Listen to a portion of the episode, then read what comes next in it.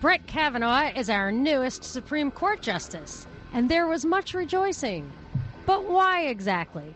The Monica Perez Show starts now.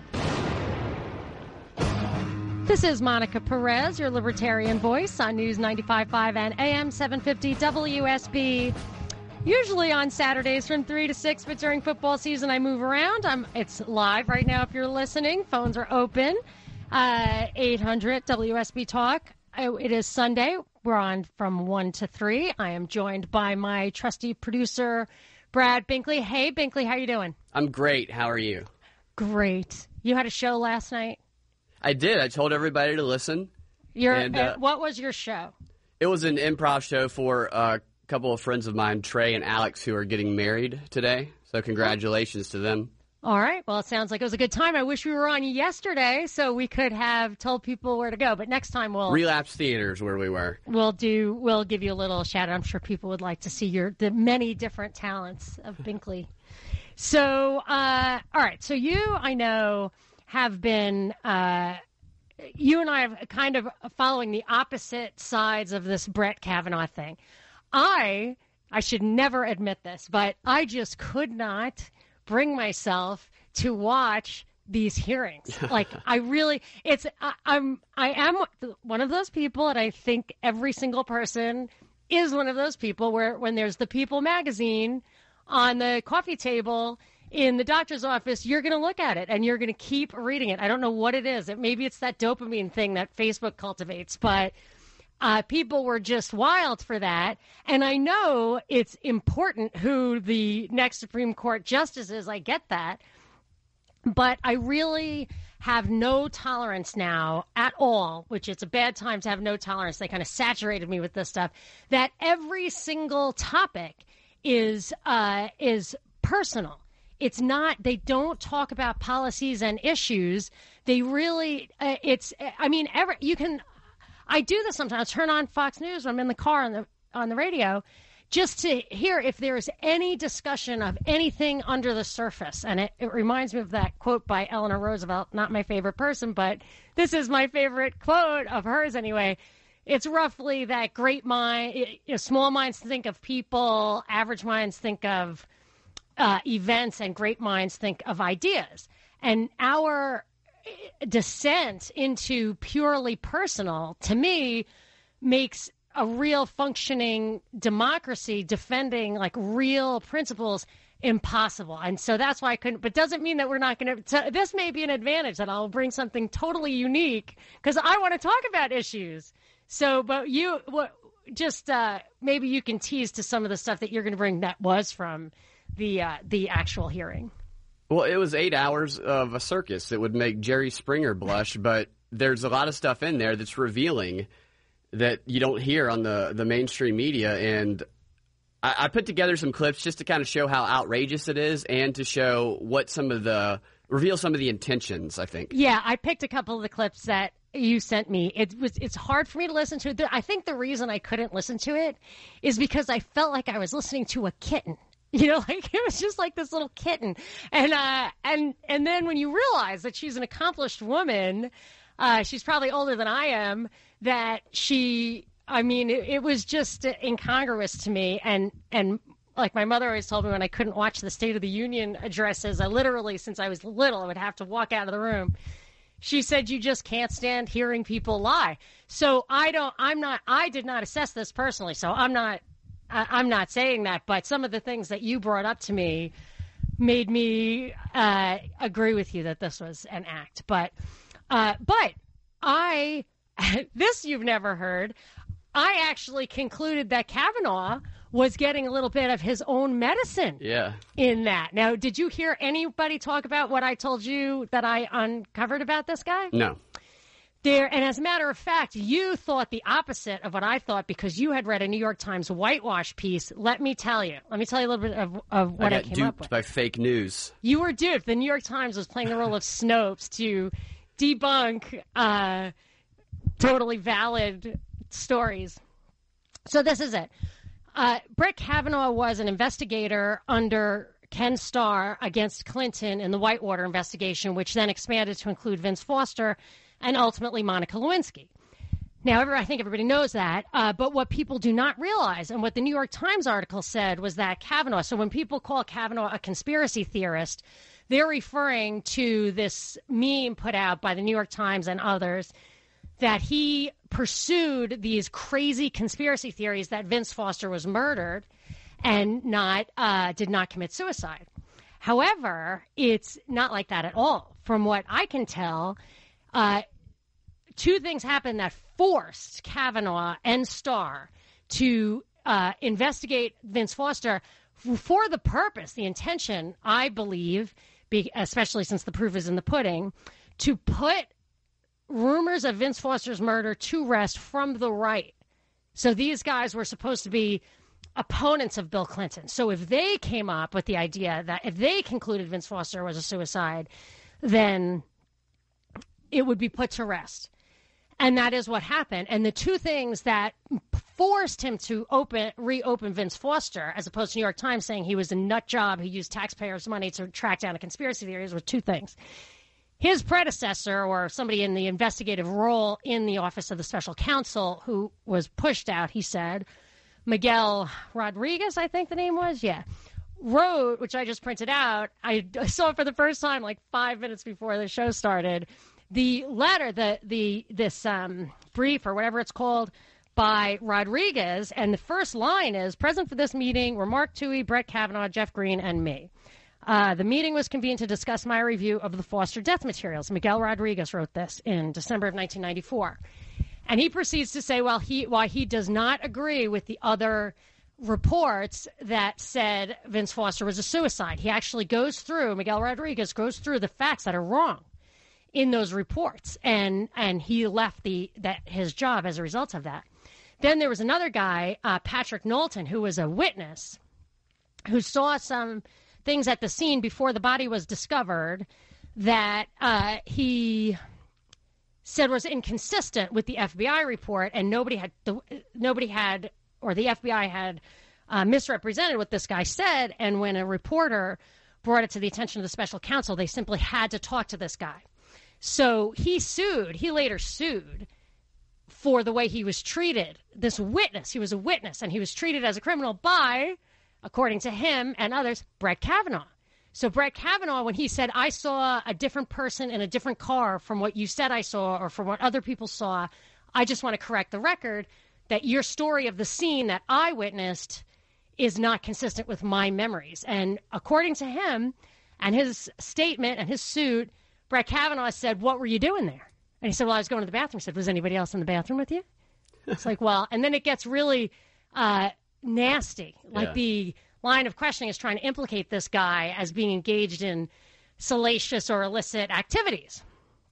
And what this means to me is that, like when I was investigating um, Merrick Garland and uh, Comey and Mueller these people all pop up in these weird stories.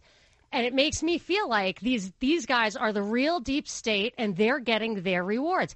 And like Knowlton sued the government over his treatment in the Vince Foster thing at the hands of Kavanaugh and Starr, Comey and Mueller also the government actually paid people out for how they were treated. These are supposed to be lawmen. And they're and the government's having to pay out for the way they violated these guys' rights. And the last thing I will say is this is nothing compared to what happened to Patrick Knowles, Knowlton. This is nothing compared to what happened to Bill Cosby. And you're not hearing about that. And it's much more relevant to uh, to you. And I want to talk about that in the show also. So, so what, what do you think? You were. Uh, the thing about Bill Cosby is very interesting because he's such an unsympathetic character that people don't care. That there course. are some violations there. It's like Alex Jones. Yeah. They came for Alex Jones, but nobody cared because he was a jerk. He's jerk. Alex Jones. Like, no, yeah. we don't care. And uh, nobody, you know, people came from Co- for Cosby, and nobody cared because right. the accusations were because he's a jerk too. Yeah, and they apply those same standards to other people. Like I was, I told people our website got removed a few weeks ago, and uh, so they can pin it on Alex Jones. Nobody will care. Then they can start doing the same thing to other people.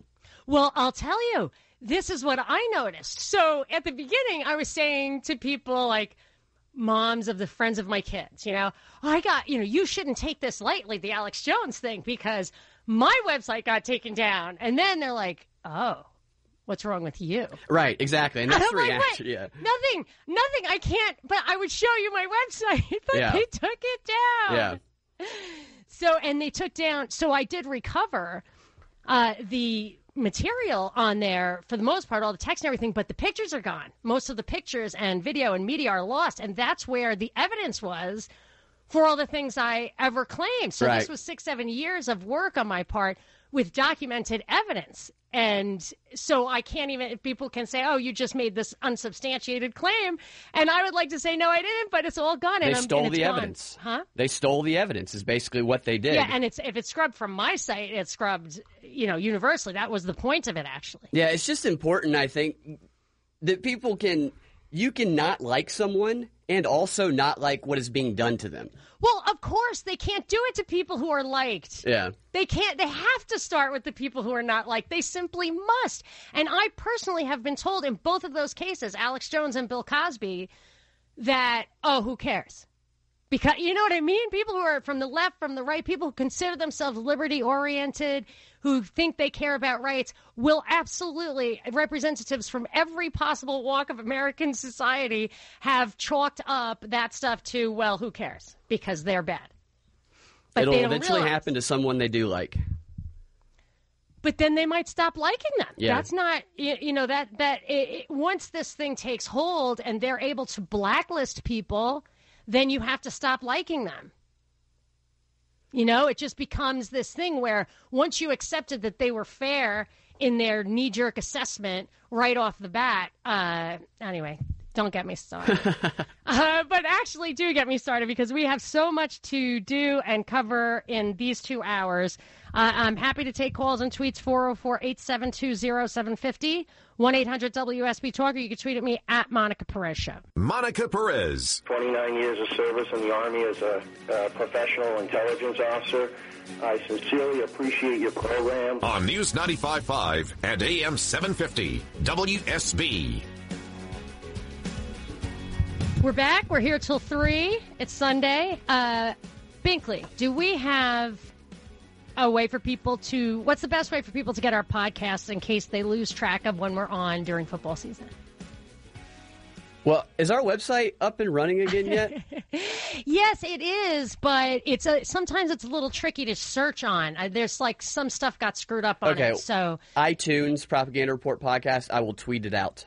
that's great. And his Twitter handle is at Freedom Act Radio, and mine is Monica Perez Show at Monica Perez Show. So I'll retweet that. Uh, so here's the thing: we're talking about Kavanaugh, and people are super excited. People on the right are super excited at this triumph. I mean, really celebrating. And I I I smell a rat, of course, because I don't think this guy is uh, particularly worth celebrating. I feel like we were set up, uh, we all in society, left and right, to be emotionally involved in this battle that had no, that wasn't really based on content, but on just pure partisanship. You know, like a sports event, and for me, I all the lately people talk about conservative justices, and I think historically we thought of those people as constitutionalists. Conservative to us are conservative means to look back, to not change, to be cautious. So for us, that means a um, to always have the touchstone of our founding documents and our founding principles. In Europe, it's different. In England, to be conservative is to like the monarchy, is to go back and use that foundation as a touchstone. But for us, the conservative is is you don't want the change. What we're actually getting is neoconservatives, which if you read, just if you can find it on my blog, my the probably the best thing I ever wrote was an analysis of Irving Kristol's book Neoconservatism: The Autobiography of an Idea where he tells Republicans to give up on the idea of small government, to stop kowtowing to the um, the population and be more aggressive in foreign policy. That the people want to be led, especially in issues of economics and foreign policy. So when I look at somebody who's considered a conservative, uh, like Brett Kavanaugh, I want to know is he a constitutionalist or is he a neocon? So if you just, and this is what I wish the Senate and the mainstream media had brought up. What is this guy made of? And there are some cases that I think bear serious scrutiny. One was, um, and I'll just, the best summaries I've found of these, you really have to totally dig in, but the Wikipedia one liners on some of his decisions. One was Kavanaugh wrote that the metadata collection, uh, you know, the big warrantless wiretaps, whatever, um, and everything that that implied, I guess, stimulated these cases. He wrote uh, the metadata collection at issue was not a search, and even if it were, no reasonable suspicion would be required because of the government's special need to prevent terrorist attacks. So that's the Fourth Amendment being completely negated. Right. And I just can't I can't cope with that. And that wasn't talked about at all because all everybody talked about was the sex stuff and the alcohol. Right. And and uh so people will say, "Well, who do you want?" And uh I wanted Judge Napolitano. You know, the libertarian. He's a constitutionalist, whether it makes him comfortable or uncomfortable.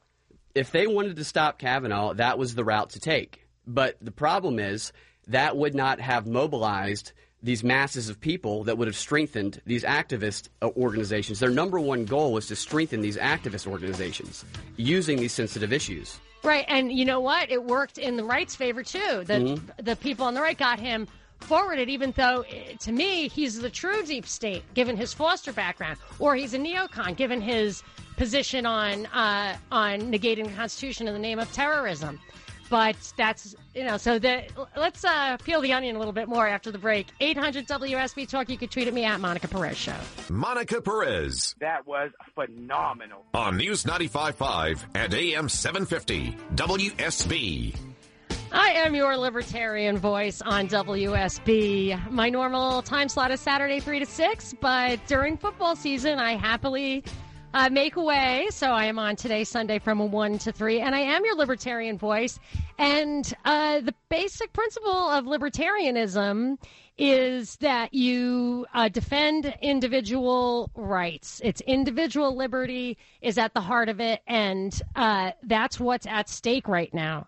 So uh, I want to get into. I have some calls. I'm gonna. If you're on the uh, hold right now, I'm gonna go through all all those calls right in one minute. But I'll tell you that what's happening with Brett Kavanaugh, he is looking for a government job.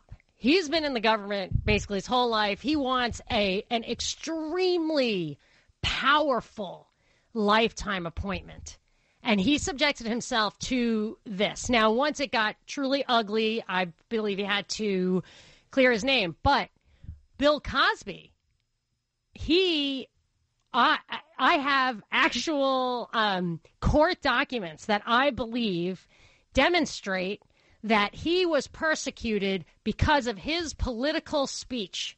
That his First Amendment right was violated. Then it's very clear his Fifth Sixth and Eighth Amendment rights were violated. And I want to, at the top of the hour, I want to go through that because you only really want, you only really have to talk about this stuff when it's a jerk you're defending. Because it was Shirley Temple up there, everybody would be uh, bending over backwards to help her. You could never, ever falsely uh, accuse her with such a shabby approach. So it's the jerks you got to defend. I'm going to do that at the top of the hour. And Bill Cosby was a jerk. I will tell you what he actually did and admitted to. Pretty reprehensible, if you ask me. Very cynical, um, disgusting, disgusting, but not criminal. And in any case, even if it was, there was no evidence of a crime. Um, so if that's enough to get you interested in the whole story, I'm going to move on. I have a lot of calls and I want to get through every one of them. So I'll give you a. Um, just give me what you got in in a minute, and I'm going to take the order, the calls in the order uh, in which they were received. Beth in Dawsonville, you're on with Monica. Well, well, well thank you, thank you. I, I I believe that this girl is a liar. I do believe that. I think there's so many things in her story Oh, can you hear me? Yes, I can, Beth. My, my voice is a little bad today. No, you're great. You sound great. Oh, I'm sorry. You sound great. It- Keep going. Uh, thank you. Um, she grew up in the East Coast, I believe, in Maryland, and now suddenly she's got that teenage California sing-song spe- speech pattern. I believe that's very made up and, And very she- planned. I believe that her background, her thesis or whatever, was um, in, chi- in elements of child psychology. So she should be able to put that person. I mean, you. I wouldn't be surprised. But Binkley here. Thank you very much, Beth, for the call. Binkley. Well, I'm not done yet. Okay. I'm well, not- give me okay. one. Go on. Keep going. Okay, uh, that's one thing. Uh, first off, when I heard her, that's what I thought. And second of all, most important thing to me, anything that could be proved about her telling the truth or lying in her story are the hard factual things. She d- conveniently doesn't remember the place, the time, the how, all these things. They can be proved. Conveniently, those are the things she can't remember. Now, I'm a victim of child abuse, but I, that's not where I'm coming from. But I remember I'm I'm almost 70 years old. I remember a horrible incident in my childhood. I'd swear on a stack of Bibles that I fell and hurt myself one way. Later on in my life, I would swear on Bibles. My mother told me, "Darling, you were hit over the head by your little playmate with a rock." you so all my life, I've had this in my head, and that's why I think that her mind is con- screwed up someplace. And usually, the ones that are the psychologists are the dumbest ones. Oh, I know gosh. it from my life. That's my personal opinion, darling. Okay. All right, Beth. Okay. Well, let And me let me honey, respond. I'm Keep from- listening. Um. So he. So this. So this is what I, I would say. You bring up a very important point.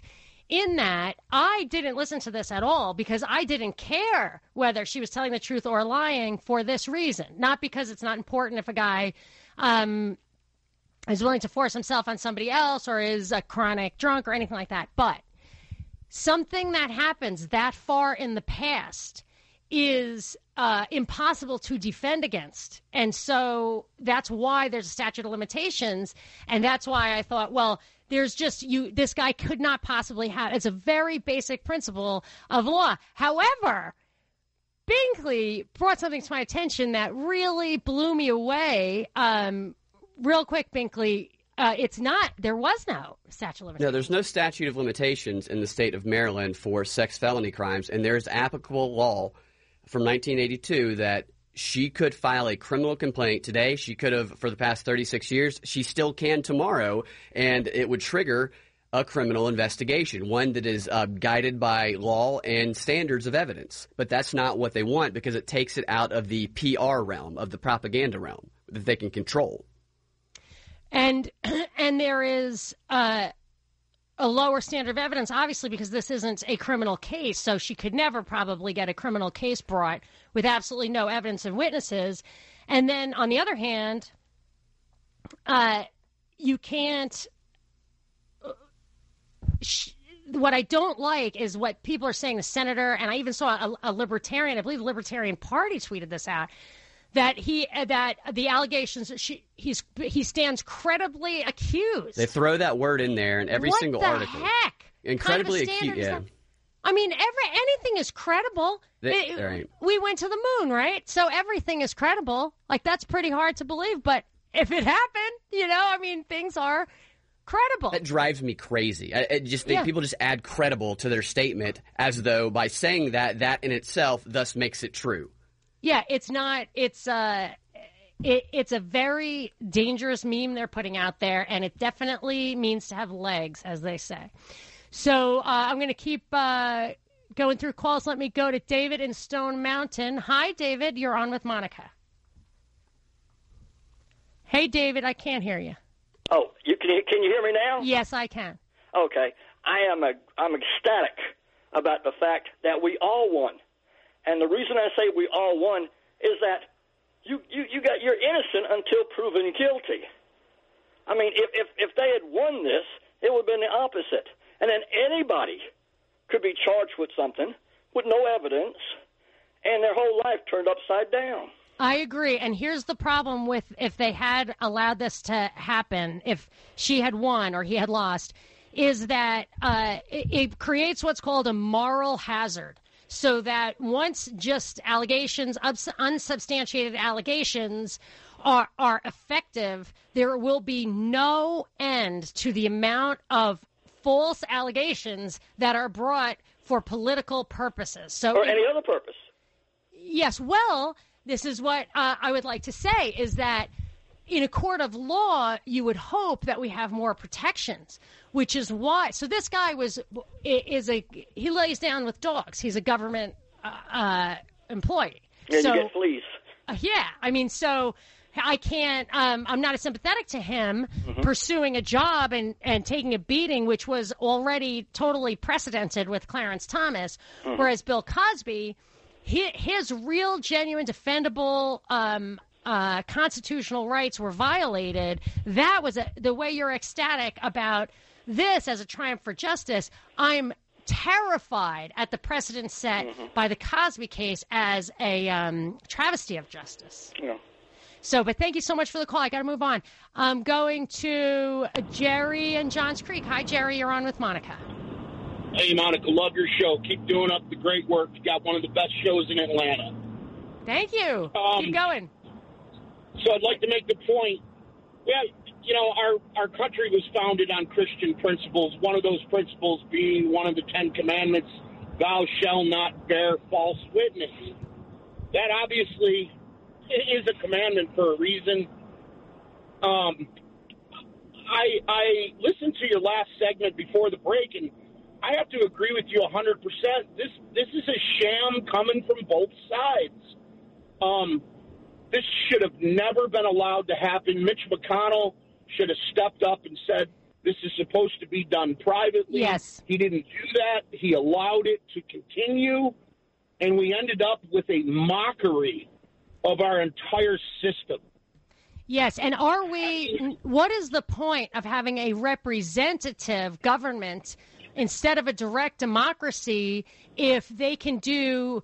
I think it's pedagogy. I don't know, like where they or demagoguery, where they go appeal directly to the emotions of the lowest common denominator in the population, which is what the purpose of representative democracy not only is that when you had to travel by horse and carriage, everybody couldn't go to vote, but that Right. that that you have somebody who's dedicated to understanding the nuances of the principles of law as they should be applied on the marginal issues. That's really the whole point of it, and I think, and this. They it was a dereliction of duty for them to throw it out to us. It was an emotionalism, cynical and political. I agree with you. Well, well, not to mention that I, I've never had a situation. I've never seen a situation before where you can't question the the accuser. I mean, it's like hands off. That she's the accuser. You're going to offend people, and, and the same thing on Kavanaugh's side. He has a right to defend himself. This ended up being a trial in front of the American people. It should have never occurred. Yeah, I agree. And the damage, the damage that was done to him cannot be undone, and and that's Never. why it should have been private without real substantiation. he's always going to be the justice that committed sexual supposed sexual assault. And let's let's talk about sexual assault for a minute. Oh, I can't. I got to take a break. But Ged, in one sec, right. give me a 10 second bite. Go. Sure. Can 20 you? years ago, tw- 20 years ago, if you tried to kiss a woman, you were trying to get to second base. Today, it's sexual assault. Yeah, I, I, um, that's a topic for a, a larger discussion. I've got to take a break, but um, I'm dying to hear what Peter has to say. So hang on, Peter. I'll be right back. 800 WSB Talk. You can tweet at me at Monica Perez Show. Monica Perez on News 95.5 and AM 750 WSB. We are wrapping up the first hour, but we are on till three today, and uh, I am going to get right back to the calls. Peter in Atlanta, you're on with Monica. Hey, Peter, I. Show. Dang it, Peter, start over. I love your show. I'll try to make this as quickly as I can. Um, first off, I would just like to say that this is a, a, a huge victory uh, for America and a huge victory for justice. What happened yesterday, I think that the more you look into the case, the more you find that this was not about sexual assault whatsoever. It was entirely a, a political sham by the Democrats to keep this seat open. And I think the only evidence that you need for that is to look at Keith Ellison. Keith Ellison, there's a mountain of evidence against Keith Ellison, and you don't hear a peep from the Democrats against him. So this had nothing to do with sexual assault at all. Uh, really, what I wanted to get to though was was uh, what you mentioned earlier about Kavanaugh kind of having some some shady history and uh, you know being for and voting for things that were uh, kind of encroaching upon America's uh, privacy and rights and things like that. Yeah. And I have done research into his background, and I have found a few cases like that. And I just wanted to say that, you know, earlier in the Bush years and, and after that, you have to realize that the deep state was alive and well back then, and we didn't know nearly as much about it back then as we do now. And I just think that, you know, But it, this it case wasn't being. was 2015. The case I cited What was case? In 2015. I think he's just a neoconservative, and you're going to get that either way. That's the thing. I mean, there, that's what we get now from the Republicans. So I don't care. I- You know, you're not getting Judge Napolitano. You're not getting Bork. You're getting neoconservatives. So th- this is just what you're going to get. And he's not that radical either. So he didn't seem to me, he shouldn't have been this polarizing for the left, and he shouldn't have been a hero to the right. And this, and this muddied the waters to the point where everybody got their emotions up, even though the content was just middling like it always is these days. I, I completely agree with you on that. Um, and I, I will say, though, I think that what it did more than anything else was it opened the eyes to, of Americans and it made them realize that these Democrats will not hesitate for one second to completely destroy and ruin anyone's life with baseless accusations that have no corroboration or evidence whatsoever.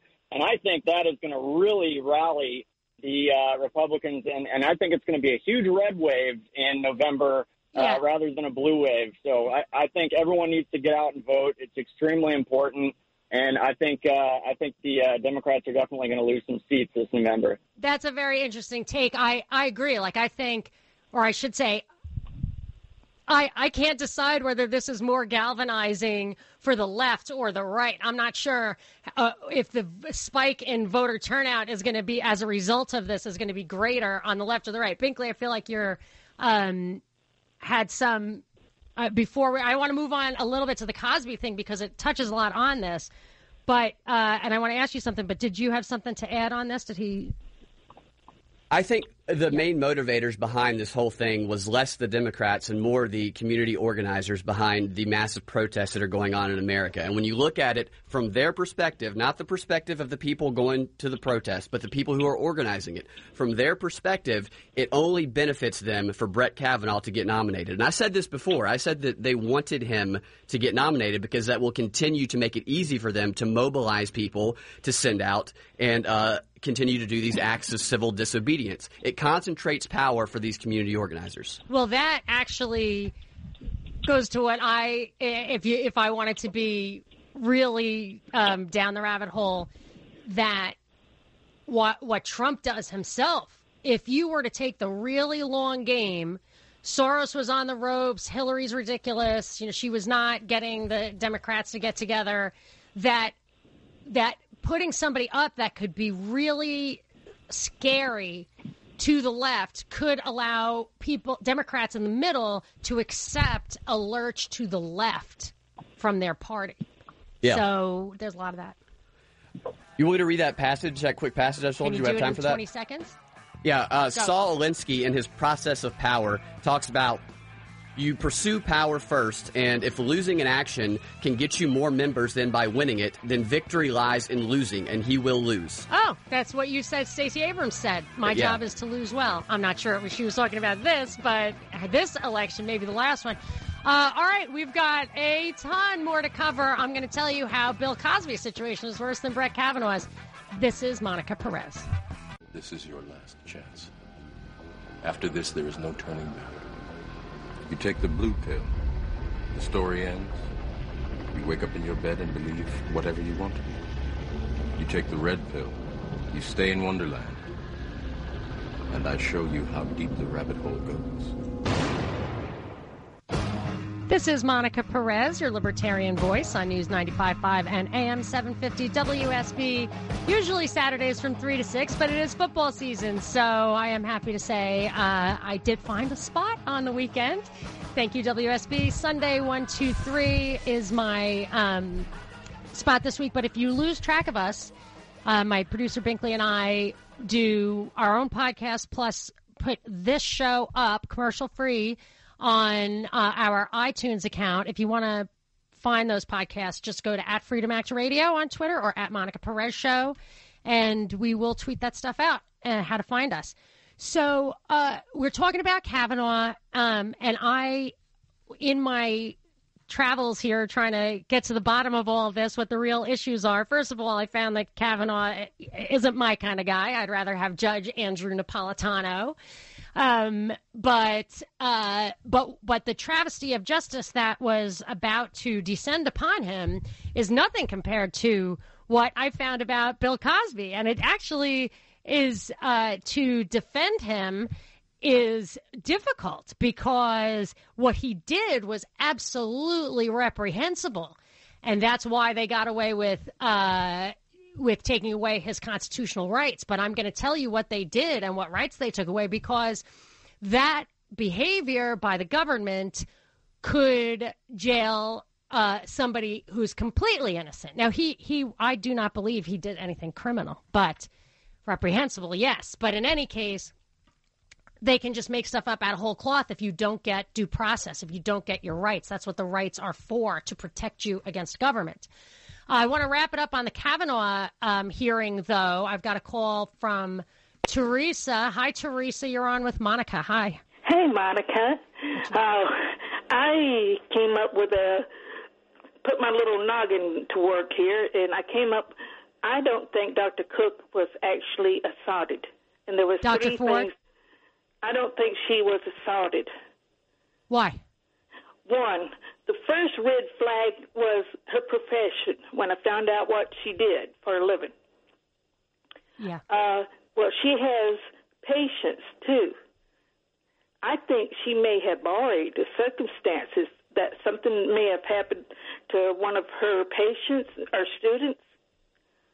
and yeah, well, I'll tell it. you, um, That's interesting. Binkley, my producer here, he uh, brought up some of the same points, I- including she is a psychologist. Uh, I noticed, I believe it was her thesis was about um, uh, childhood psychology issues, but she had many, many, many papers, and in trying to figure out if any of those could contribute to her understanding of things like fear of flying or uh, claustrophobia or assault. I mean, she's she's coming out with some serious psychological problems that uh, have have very specific diagnoses. And and Binkley, you tried to find her um, academic history, and what'd you come up with? I, I came up with nothing. She has like, uh, or she used to have like 70 uh, published papers, academic papers, and those can be revealing. And, and so I wanted to read through some of them, but um, they were removed from the internet. All of them. They're gone. Like they were linked on a mainstream site that was trying to bolster her credibility. And, they her high still- school stuff was gone yeah, too. and her her high school yearbook was removed. The information uh, uh, about her, her online presence, was purged before or right at the time all this happened. So that doesn't mean that she is lying, but it does make you ask why. Why did what- that happen? If you wanted to get an insight into what you're saying, Teresa, could be true or not, Yeah. You can't because they've taken it away. Plus, didn't there was well, a letter? Also, this was this would be one theory that would explain why she couldn't remember things. because she was just taking the story she heard and she didn't know the details. Right. But but also, if you don't remember, then the people can fill in the blanks later and all that. But I'll tell you, for me, thank you so much for the call. For me, I uh, I just the the president to go back to somebody's high school. I I did not want to give her uh, whether she earned credence or not. It's I feel that it's profoundly inappropriate to do that and I'll tell you why. Because I believe the next step and I and I even on Fox Business News I think I was listening to Neil Cavuto he said you know what are they going to do? Go back to for future FBI background checks are they going to go back to high school from now on? Are they going to go back to middle school from now on? And and yes so there are two serious implications that I do not like about what's happening here just about the time frame one is uh, the time frame issue is kids real for people to think for themselves and understand concepts that are not just your mainstream pablum the stuff they're getting from youtube the stuff they're getting from cable news for them to think outside that box they have to have the courage to be able to think for themselves not be afraid of their own thoughts and they are becoming afraid of their own thoughts and this because their thoughts become digitized like instantly they have a thought and they immediately transmit it on their phones and if that's a paper trail now, you have to actually caution your kids against that. And they think of the internet as a cognitive tool. You can't have them. Uh, I try to tell my kids it's not a forum for free speech. After my experience of getting banned from WordPress and so much important stuff lost, that uh, I realize that you you it's not it's not for that. We need to resuscitate more uh, traditional forms forums for p- politics. But one thing that it's a lot of times the most significant outgrowth of a story like this is something that gets almost no press. I feel like the transgender bathroom issue and this, what she's talking about, could be a stepping stone to wanting people wanting cameras in bathrooms and bedrooms. And Oh, that wow. is not going to help women. you know, I am not comfortable with that. But, uh, you know, it reminds me of one of those Black Mirror Black Mirror. I was thinking about that. Yeah, where people had their phones were implanted into their Jeez. own brains or their eyeglasses or whatever. And then if there was ever an issue like this, they would just replay what they saw so that every single thing you saw or heard was replayable, which we're like almost there now. People are doing it voluntarily. Uh, so thank you for that. And uh, but I have to just touch on the the Cosby stuff. I I I, want to tell you what happened. Like people don't even know the story here of what happened with Bill Cosby. Uh, this this woman um, uh, accused him of something in uh, whatever before 2005, and in 2005, the DA uh, put out a press release that said. We've come to an agreement. I will not prosecute, or the government, the state will not prosecute Bill Cosby in this matter.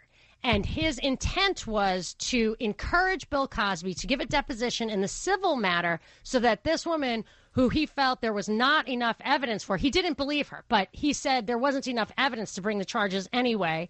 But civil cases have a lower standard of evidence. So she was going to sue him in civil court, and this guy basically released Cosby to be compelled to testify in civil court by assuring him that those words could not be used against him. So he got Cosby to give up his Fifth Amendment rights, and he put out a press release to that effect. Fast forward to now, and the judge overseeing Cosby's case, Stephen O'Neill, who had run against Castor, and Castor had get, had uh, delivered some dirty pool on this guy way back when. Cosby wanted this judge to recuse himself, but he would not. He did not respect Castor's agreement with Bill Cosby and allowed not only he allowed the prosecutor to bring parts of the deposition into the case. Jurors later said that those excerpts from the deposition is what got them to convict Cosby, but he did not let Cosby bring other parts or the entire deposition in. It's really egregious. Don't even, I know, Binkley, you're like, what? Yes, it's all true. And this is why one of the many, many reasons it'll probably be overturned on appeal. So let me keep going through the amendments that are violated. That just brings me to the fact that so the prosecutor wouldn't press charges in the beginning, um, and that's a Sixth Amendment issue where he had the right to a speedy trial and did not get one, and was assured that he would not ever tr- be tried. So, and now he's on trial many years later. So his rights, his Sixth Amendment right, was abridged. But so the prosecutor didn't bring um, charges. The first jury recently was hung and did not convict. Uh, this jury convicted on this deposition, which is probably overturnable, along with many other factors in this case, means that Cosby will likely win on appeal. So, what did the judge do? He would not let him have bail pending appeal. So now he's in jail, even though it's probably a fatally flawed conviction. So he's in jail right now, and that is both cruel because the guy knows, the judge knows all the flaws in the conviction, and it's unusual because this is an 80 year old guy who no longer poses a blind 80 something year old who no longer poses the threat to society he's accused of posing. Furthermore, that deposition, he did not say that he sedated women to rape them. He said, I carried Quaaludes around because that's what the quote kids like to do. So I would lure them back with promises of Quaaludes, knowing, I mean, having repeat relationships with these people. I, he said, I didn't even take a drink. I would let them have a drink or have a Quaalude and uh, seduce them. But that's what I did. And then that's so low. He didn't even have, ugh, disgusting, repulsive. Yeah, I was under the impression, based on what I saw on the news until you told me about that. I didn't know anything about Quaaludes. I didn't know it was a desirable drug. I was under the impression it was something that he that he like slipped something in people's drinks and they had no idea. Then they passed out. That's no, the it wasn't a roofie. It was something people desired. He Yeah. was he used it as bait. Yeah, from what I could tell. But you can't. Maybe there is the. Maybe I could have found the real deposition. I looked, but then I found a lead just before the show started. I didn't get to see. Uh, yeah. like no, when you told me that, it like it changed my perspective on it. Yeah, what he did was disgusting. It makes me like want to throw up in my mouth. But Yeah. it's not what they are saying. It's not what you think he did. And then uh, I have a real smoking gun on why I think at the bottom of it all. So that's the Eighth Amendment is that cruel and unusual punishment, which him being in jail right now, uh, to me, is a violation of his Eighth Amendment. So we've got Fifth, Sixth, and Eighth. I think it's undeniable that he was denied those rights. But I have a smoking gun that it was all because of his political speech and that it's really a First Amendment issue. I'll give it to you after the break. Uh, 800 WSB Talk. You can tweet at me at Monica Perez Show. Monica Perez. I'm not interested in fantasies. I'm interested in reality. On News 95.5 and AM 750, WSB. Quick notes regarding elections and the upcoming election. Binkley and I will for sure be back at our regular time during the UGA bye week, October 20th, Saturday from 3 to 6. And I believe it's going to be uh, everything you need to know about Stacey Abrams and uh, the gubernatorial race. And there'll be plenty about Brian Kemp, too. I mean, you've just got to, uh, you got to see the ugly truth, the naked truth. And um, in that vein, my favorite uh, election integrity activist, Garland Favorito, whose Twitter handle is at VoterGA and his website is voterga.org. A lot of his stuff is on Facebook. You can get to from uh, that website. He uh, there's a Safe Voting System Commission meeting Friday, October 12th from 9 to 5 at the Secretary of State's Professional Licensing Boards Division. It's at 237 Coliseum Drive in Macon. Um, and Voter GA is slotted to say their piece, I guess, at 1 p.m. So if you want to be involved in that, learn more about it, go to on Twitter at VoterGA or voterga.org and follow through to their Facebook page. I am going to take a quick call um, from Paul and Dunwoody. Hi, Paul. You are on with Monica. I can't get this to click, Rachel. Hi, are you there? Yes, yes, yes. I'm calling about the drug problems we're having. Uh, the the press mentioned 30 doctors arrested or caught with uh, pres- overprescribing opiates in North Georgia. Well, there's also something called roof, and it's used to rape people. Roofies? Uh, roof, roof. It's called the roof drug. It hasn't been heard about lately, but it was heard about back in the 80s. But it's yes, I think I think you're talking about roofies. Roofies. Can you explain? Can you explain that? Yes, I believe I, the roofie. That's the thing that mud, muddies this Cosby case. Roofie is the date rape drug, is something that you slip in somebody's drink that makes them unconscious. And there was a woman unrelated to Cosby's conviction who claimed, although she had an ongoing relationship with him, that she drank coffee with him and then passed out. Uh, so that is what a roofie would do to you. The date rape drug. You go get slip something in their drink. They come to your house and pass out, and then I guess you take advantage of their unconscious body. But and they may or may not even remember it. And that's the that's the thing that makes it dangerous. A couple of things make it dangerous. Uh, but what he was doing was different. He, according, the only thing that got him convicted was his own words and his own deposition. And it was that he deliberately carried around with him Quaaludes, which is not a knockout drug, and it's a getting high drug. It was very popular at the time, and that's even in the deposition. And I remember it as a little, little kid uh, who was exposed to some uh, countercultural elements and as the youngest of nine but uh, people would talk about it the way um, the next generation talked about ecstasy. And he used it as a lure, as a bait. And so he would tell them that this he had them and they would want it. But of course, it relaxed them and they uh, were easy to take advantage of. And what's truly disgusting about what he did is that he himself was not taking them, he wasn't even drinking. He was just trying to uh, take advantage of them, Yeah. which it's just disgusting. It's Yeah. disgusting. And we should talk about that because that is a reprehensible moral behavior. And no, I mean, we should.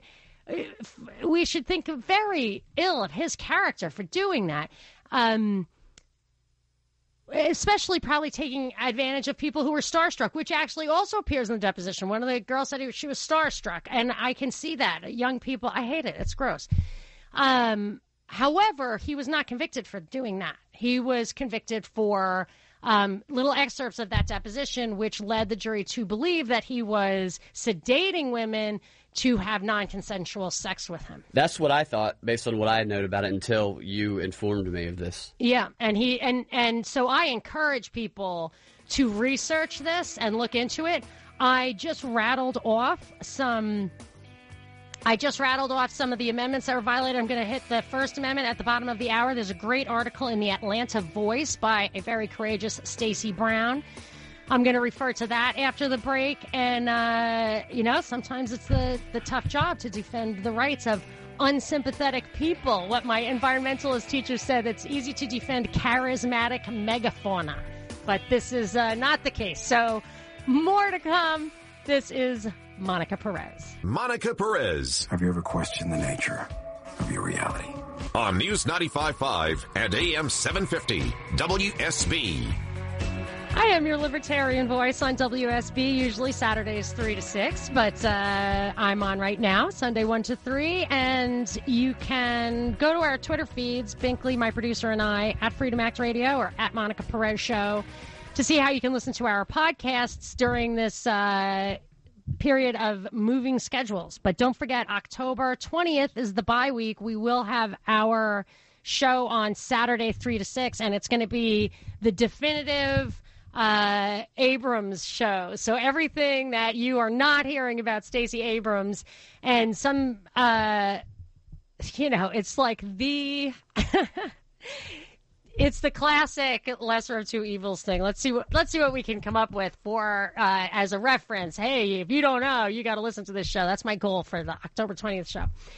But we are uh, we're talking about we were talking about Kavanaugh, but I also was talking a lot about Bill Cosby because people do not understand. I, I mean, uh, one in a hundred people probably know the truth of what Bill Cosby did, said he did, um, and how the conviction that put him in jail right now violated clearly four different um, rights in the Bill of Rights to protect you against government abuse. And he's a very unsympathetic character, and that is why it is not possible. Uh, that's why he doesn't get sympathy. But if if all the coverage that was bestowed upon the Kavanaugh back and forth with with his uh, sexual his accuser of sexual of a sexual attack in high school. I mean, not it, it, two things would ha- I would have preferred two 24/7 news coverage topics over the past week or two. Uh, so there's thousands of hours of cable news coverage on Kavanaugh v. Ford, and if we had used that time to do one of two things explore Kavanaugh on the issues. Could he be truly fair and objective, especially in the light of how he treated a witness in the Vince Foster investigation? Um, or in his the way he treated uh, recently the Fourth Amendment um, Guantanamo, stuff like that. Let's talk about those issues. But even better would have been if the Bill Cosby case had been completely vetted for its constitutional flaws. It would have brought awareness across the country to what uh, to how vulnerable we are to government overreach and how the Bill of Rights is the last is that thin line um, protecting us from that, and and he was deprived of that. Uh, you had a great Binkley. Uh, you had a great tweet that is a perfect lead-in for my um, for my uh, the my smoking gun on the First Amendment issue underlying the Bill Cosby case. Let's hear it. All right, Dean says that yes, the government did him dirty. Talking about Bill Cosby, they broke the law to get punishment for the sake of the movement. Not to mention the bogus rationalization used to unseal the court documents for the AP. Okay. So what he's talking about, what Dean's talking about, is the Associated Press. Uh, who knows who, prompted them to reopen this case after so many years? Uh, wanted the deposition. So I said earlier that the prosecutor in 2005 put out a press release we're sealing the records. We made an agreement with Bill Cosby that we would never prosecute this case. And either in that press release or just privately or whatever it was known, Castor, the DA at the time, said, I am doing this so that this woman can get um, a deposition out of Bill Cosby in the civil case, and, and he can basically forfeit or waive his Fifth Amendment rights and not be um, not risk self incrimination because he will not be criminally prosecuted. So, uh, that deposition, he described what he did, which was disgusting. He gave, he offered women quaaludes, which they took, and he did not, so that he could seduce them, which he did. Uh, but the the deposition was later unsealed, and and weirdly, in the jury trial against him, the entire deposition was not permitted as evidence, only the excerpts put forth by the prosecution. I mean, it's clearly a uh, a fatal flaw in this guy's conviction, which will likely be overturned. So the judge, probably knowing that, waived bail so that he had to go to jail pending appeal, which to me is an Eighth Amendment violation, as cruel and unusual to put an 80 year old blind guy in jail um, for something he's clearly not going to be able to do anymore. And people in jail are probably going to have the same perception that doesn't understand, that is unaware of all the other things. So they're going to see him as um, even worse than he is. Yeah, and he might be uh, isolated, which is uh, Yeah. also and before that reason. I know he's in a single cell. So, but here's the thing: how did that deposition get unsealed? It wasn't unsealed in that jury case. It was unsealed before, which is why the, the why the case was reopened because the Associated Press got it unsealed. So, a different judge, Eduardo Robreno, uh, made this crazy argument. Uh, he this is the bottom line there's a there's a ruling i think in a case called pansy saying privacy you have a right to privacy you can't the government can't put out court you can protect court documents if they're really embarrassing that that you you don't have to you can testify openly in court even if something's embarrassing because it won't you will have a right of privacy it's so that people will testify honestly, obviously. So, uh, but there is a, a, several exceptions to that or mitigants. Privacy, this is from Pansy, privacy can be curtailed if the party benefiting from the order of confidentiality is a public entity or official. Public entity or official. And that, and by that they mean like an elected person. So, so this, Robreno says, Although the defendant is a public person, he does not surrender his privacy rights at the doorstep of the courthouse. Were this so, well known non governmental public figures visible in the public eye, but pursuing strictly private activities, would be subject to spurious litigation brought perchance to gain access to the intimate details of their personal lives. Under these circumstances, the potential for abuse is high.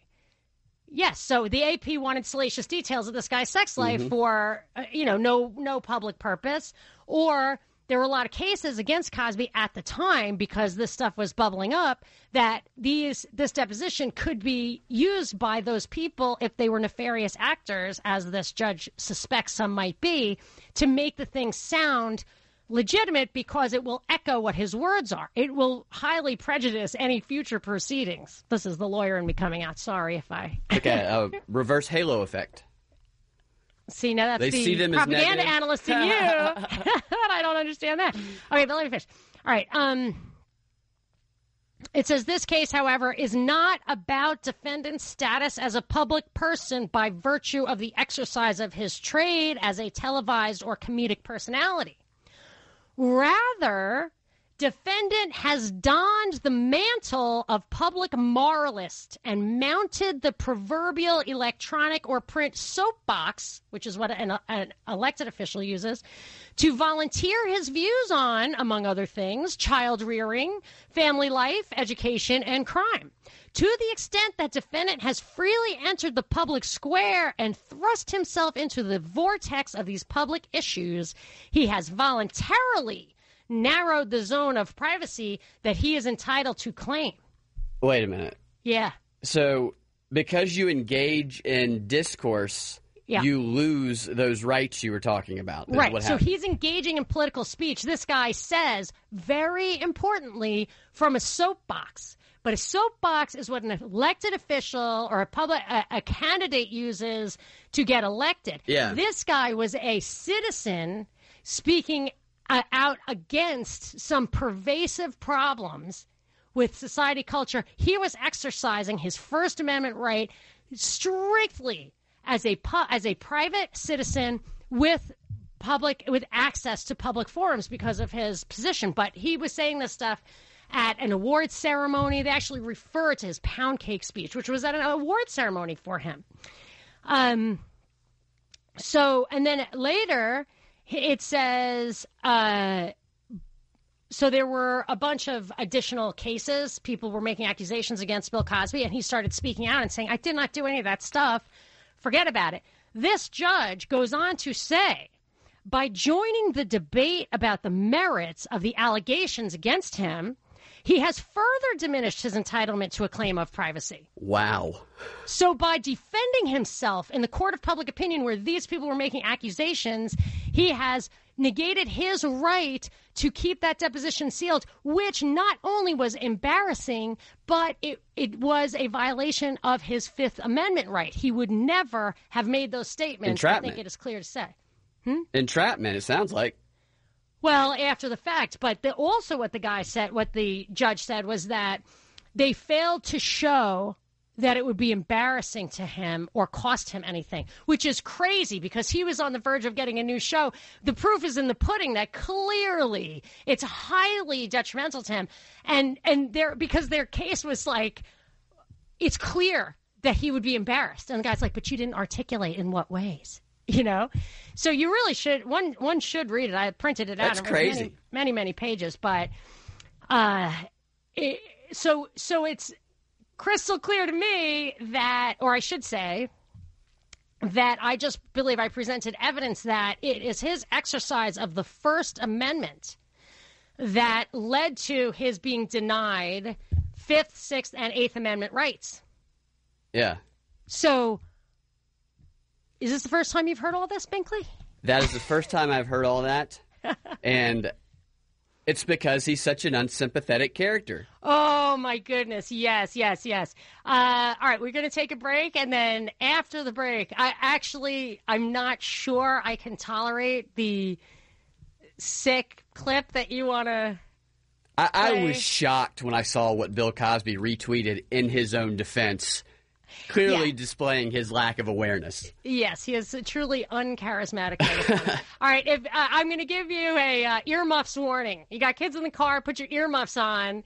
So after the break, we're going to play this clip and wrap it up. Uh, thanks, Binkley. This is Monica Perez. Monica Perez Everything she said was true. She knew. Nobody believed her. on News 95.5 and AM 750 WSB. Next time we have a prize pack, we're going to have to see if people know what that clip was from. It's my favorite, as you can imagine. Um, uh, yes, we are back. We're wrapping it up. Binkley, I'm a little nervous about what you're about to play. So, people, earmuff your children. It's not. I don't know. Ugh.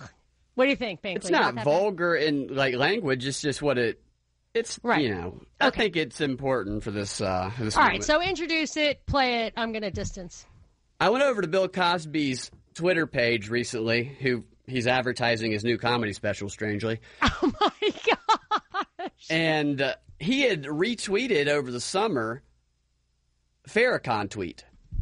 So Uh, tell people who Louis Farrakhan is. Yeah, we're gonna play the clip right now of uh, Wait, Louis. who Farrakhan. is he? Uh, do what? He's the leader of the Nation of Islam. leader of the Nation of Islam, and ironically, um, the kind of hero of many of the Women's March organizers, the main founders of it.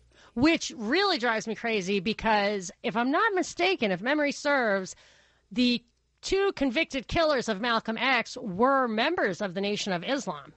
Yes. And I have a lot of respect for Malcolm X, and I think that that was a world altering tragedy, kind of unprecedented. Yeah. So this is what I mean? Louis Farrakhan, friend of Women's March leader, leaders, and uh, retweeted by Bill Cosby recently. We can play that clip. Bill Cosby.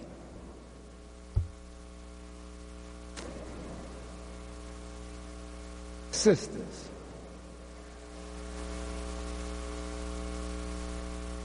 Do you know how easy it is for men in power to have sex with you? Some of you will resist.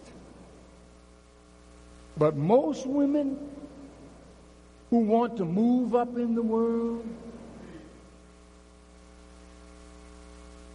Bill Cosby don't have to offer you no quaalude. That was awful. I now have to say- it. I should have listened to it again. I I have to say that the best defense to a sexual assault accusation in the middle of the hashtag Me Too movement is not women are easy. See, Louis Farrakhan said so. Did that, you are uh, that is from Bill Cosby's verified Bill Twitter Cosby retweeted that in his own defense and said thank you to him. Ugh. So look, it's hard to defend this guy. Such an unsympathetic character. Such an unsympathetic character. I I have a daughter. I I was a young woman. I I I was harassed in the extreme many times. I people Yeah. men are sharks. They're animals, and this guy was one of those people. And this is the guy who the women who are behind these Kavanaugh protests, they idolize this guy. that is, I just don't get that. The irony. I don't know. I it, it's all that means justify the ends thing. I mean, you can't. I mean, that's the thing with Kavanaugh. Like, I want to look at the issues. You've got to actually look at what this person's uh, character and principles. Like, first you have to see what they say their principles are. Then you have to see if they adhere to those principles. This guy is clearly stating principles that are offensive. And uh, yeah, so yes, I would say Bill Cosby was ill-advised. That was to, yeah. to tweet that, but he's sitting in jail. Um, I would say completely unjustifiably right now, and uh, and that's tragedy. And of course, the reality is that it's the unsympathetic character who paves the way for uh, an end to rights. And and and what happens? They do things like Matt Lauer or whatever. Like they'll they'll take somebody, they'll deprive them of their rights, or they'll make a summary judgment, rush to judgment, and then that rush to judgment will be proven correct.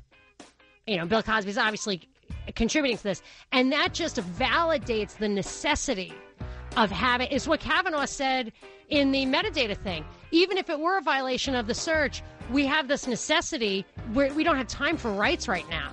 You know, I'm, I'm that that should have been the issue. We'll be back October 20th, um, and in the meanwhile, you can check out our podcasts on. Uh, well, just go to at free at at Freedom Acts Radio. This is Monica Perez with Brad Binkley. Thanks, guys. Bye.